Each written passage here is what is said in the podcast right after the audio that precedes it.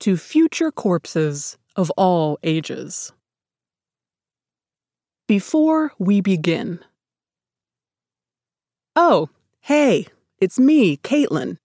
You know, the mortician from the internet? Or that death expert from NPR? Or the weird aunt who gave you a box of Froot Loops and a framed photo of Prince for your birthday? I'm many things to many people.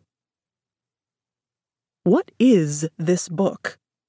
It's pretty simple. I collected some of the most distinctive, delightful questions I've been asked about death, and then I answered them. It's not rocket science, my friends.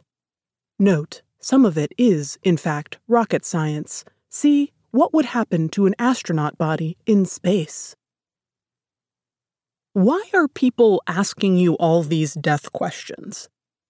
Well, Again, I'm a mortician, and I'm willing to answer strange questions. I've worked at a crematory, gone to school for embalming, traveled the world to research death customs, and opened a funeral home. Plus, I'm obsessed with corpses. Not in a weird way or anything. I've also given talks all over the United States, Canada, Europe, Australia, and New Zealand on the wonders of death. My favorite part of these events is the Q&A. That's when I get to hear people's deep fascination with decaying bodies, head wounds, bones, embalming, funeral pyres, the works. All death questions are good death questions, but the most direct and most provocative questions come from kids. Parents, take note. Before I started holding death Q&As, I imagined kids would have innocent questions, saintly and pure. Nope. Young people were braver and often more perceptive than the adults. And they weren't shy about guts and gore.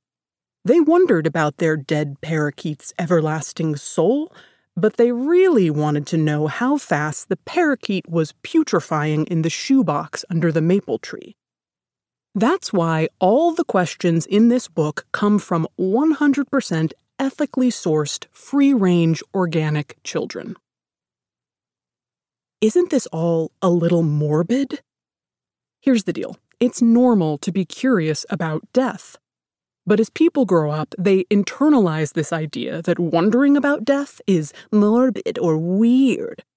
They grow scared and criticize other people's interest in the topic to keep from having to confront death themselves. This is a problem. Most people in our culture are death illiterate, which makes them even more afraid.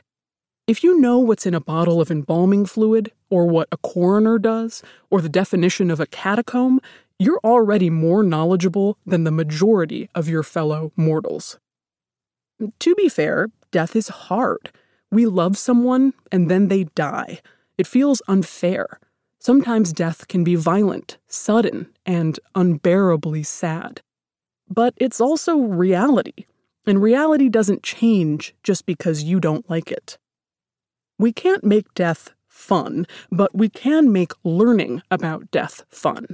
Death is science and history, art and literature.